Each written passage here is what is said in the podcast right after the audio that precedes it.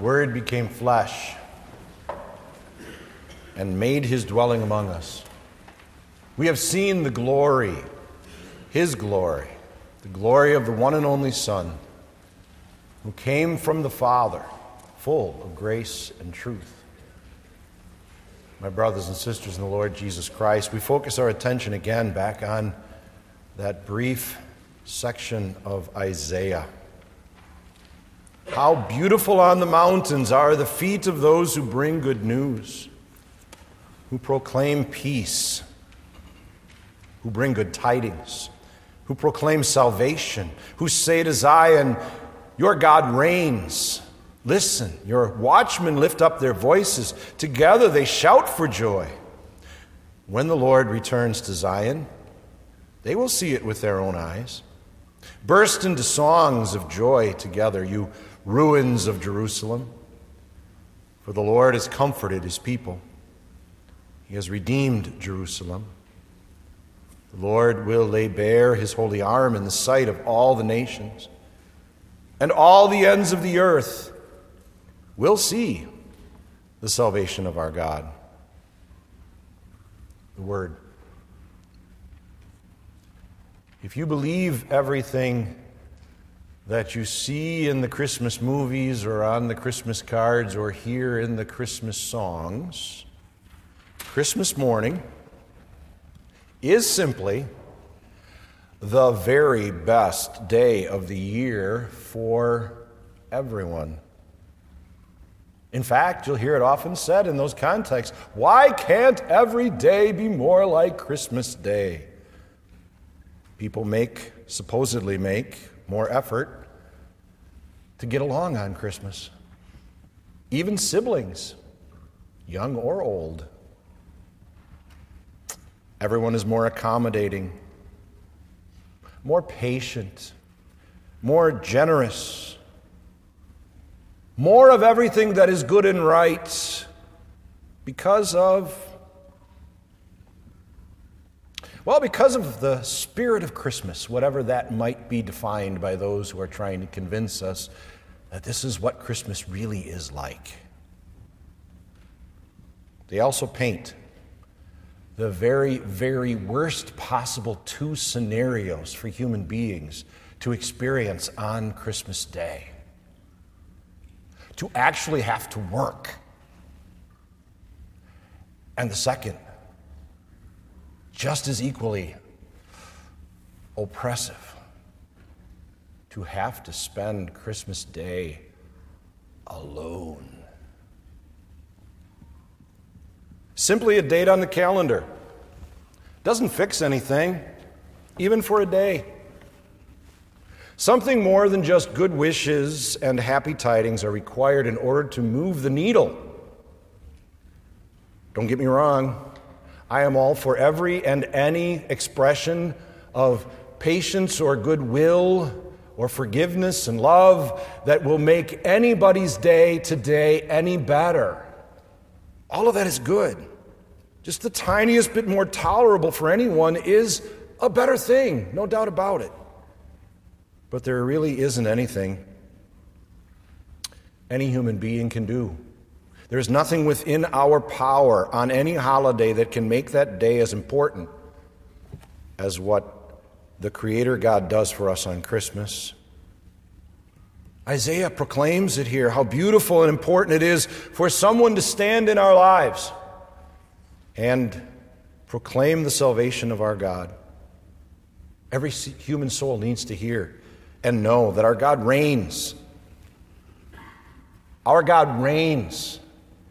He is in complete control of our now, of our tomorrow, and of our eternity. And Isaiah reminds us that we are at peace with Him, even among the ruins. Did you catch that little phrase? Burst into songs of joy together, you ruins of Jerusalem.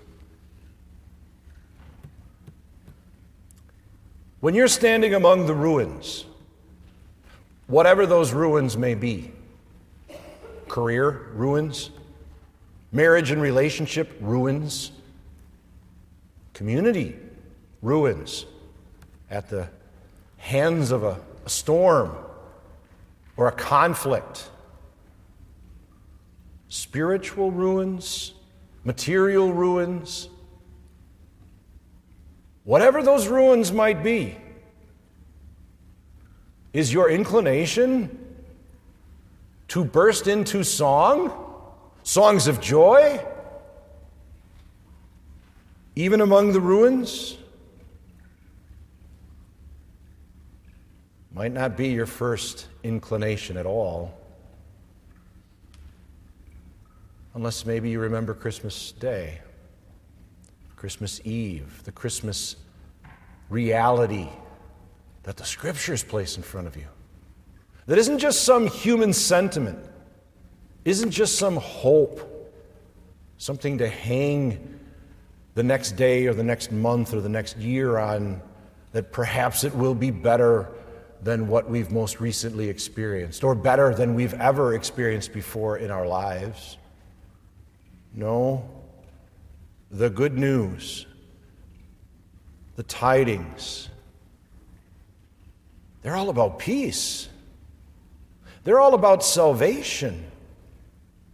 There's a reason why Isaiah calls upon those who know this message, who have been moved and changed, heartened and encouraged, and made certain in God's reigning, His loving and forgiving, and His promising to find a high place to stand, to go up into the mountains. Not so that you could be alone, not so that you could be distant from all of those who are annoying you and making your life difficult, but so that they might see you and hear you. Hear you proclaim the peace,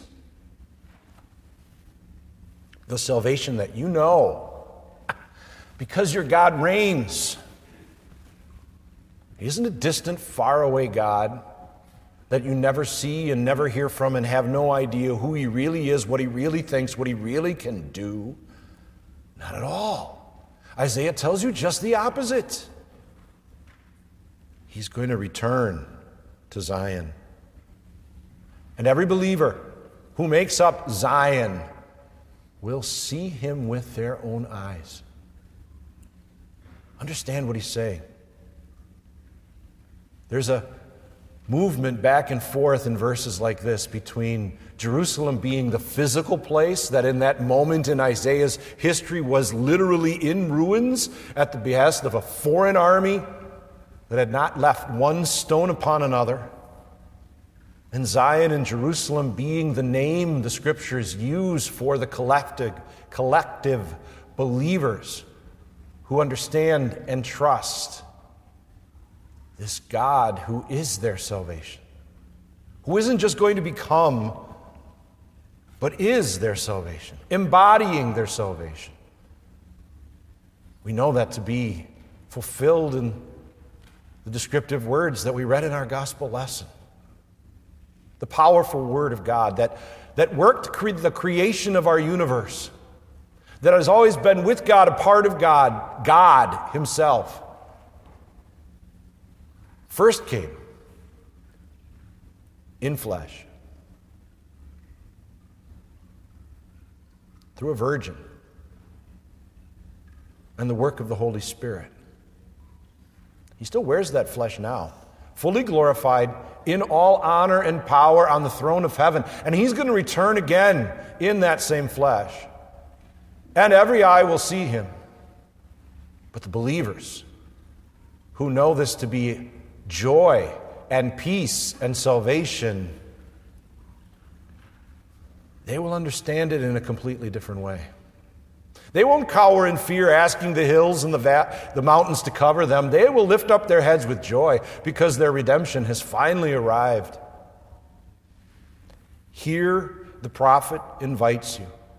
On the basis of the news of the fact that our God not only reigns, but reigns as one of us.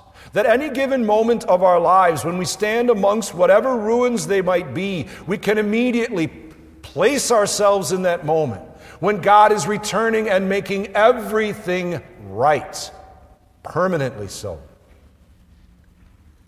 Fulfilling us all those empty, uncertain, jagged edges of what we are that we don't know how to put together in a way that truly makes sense.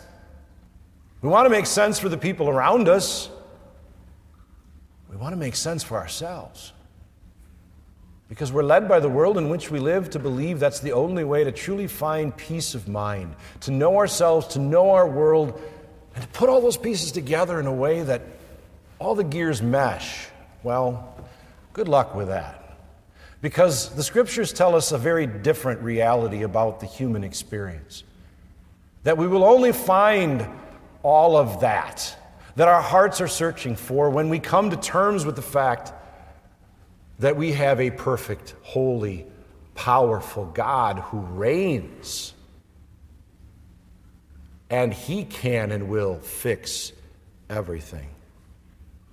Notice how he uses the past tense to close out these verses. For the Lord has comforted his people, he has redeemed Jerusalem. Wait a minute, Isaiah. That's not going to happen for hundreds of years yet through the conception in the womb of a virgin and the birth in a place so out of the ordinary for births to take place. Hundreds of years yet, Isaiah, before that one who will be called all those wonderful names Counselor, Prince of Peace, Mighty God, will arrive in this world and be celebrated by angels and proclaimed by shepherds and worshiped and gifted by wise men that we call magi. How can you say this is all past tense, passive, accomplished? Notice then the very last verse. For the Lord will lay bare his holy arm in the sight of all the nations, and all the ends of the earth will see the salvation of our God. At any given moment in human history, there isn't any doubt or uncertainty for our God sitting on the throne of heaven, reigning over the nations, reigning over all things here and there, seen and unseen spirit and flesh, wicked and evil, and holy and righteous. He never has any misunderstanding of who he is and what he can do and what his plans are and what he's promised us. Not a single doubt. So, in his mind, every promise made is already a promise kept. And you and I can dig through all of the scriptures, make it our life's interest and investment to find that one place where God has spoken one word that he has not then fulfilled in full. And in losing that search, you and I find the comfort that the prophet gives us here. The ability, no matter what might be going on in our world, in our community, in our workplace, in our lives, in our brains, no matter what it might be. Not just Christmas morning, but especially on Christmas morning. The ability to burst into joy among the ruins. That will always be there. That will always be our experience every moment we live on this side of all of God's promises, on this side of the eternal moment when He comes, when everyone will see Him with their own eyes, returns to Zion to prove Himself to be the God who reigns. We don't have to wait for that day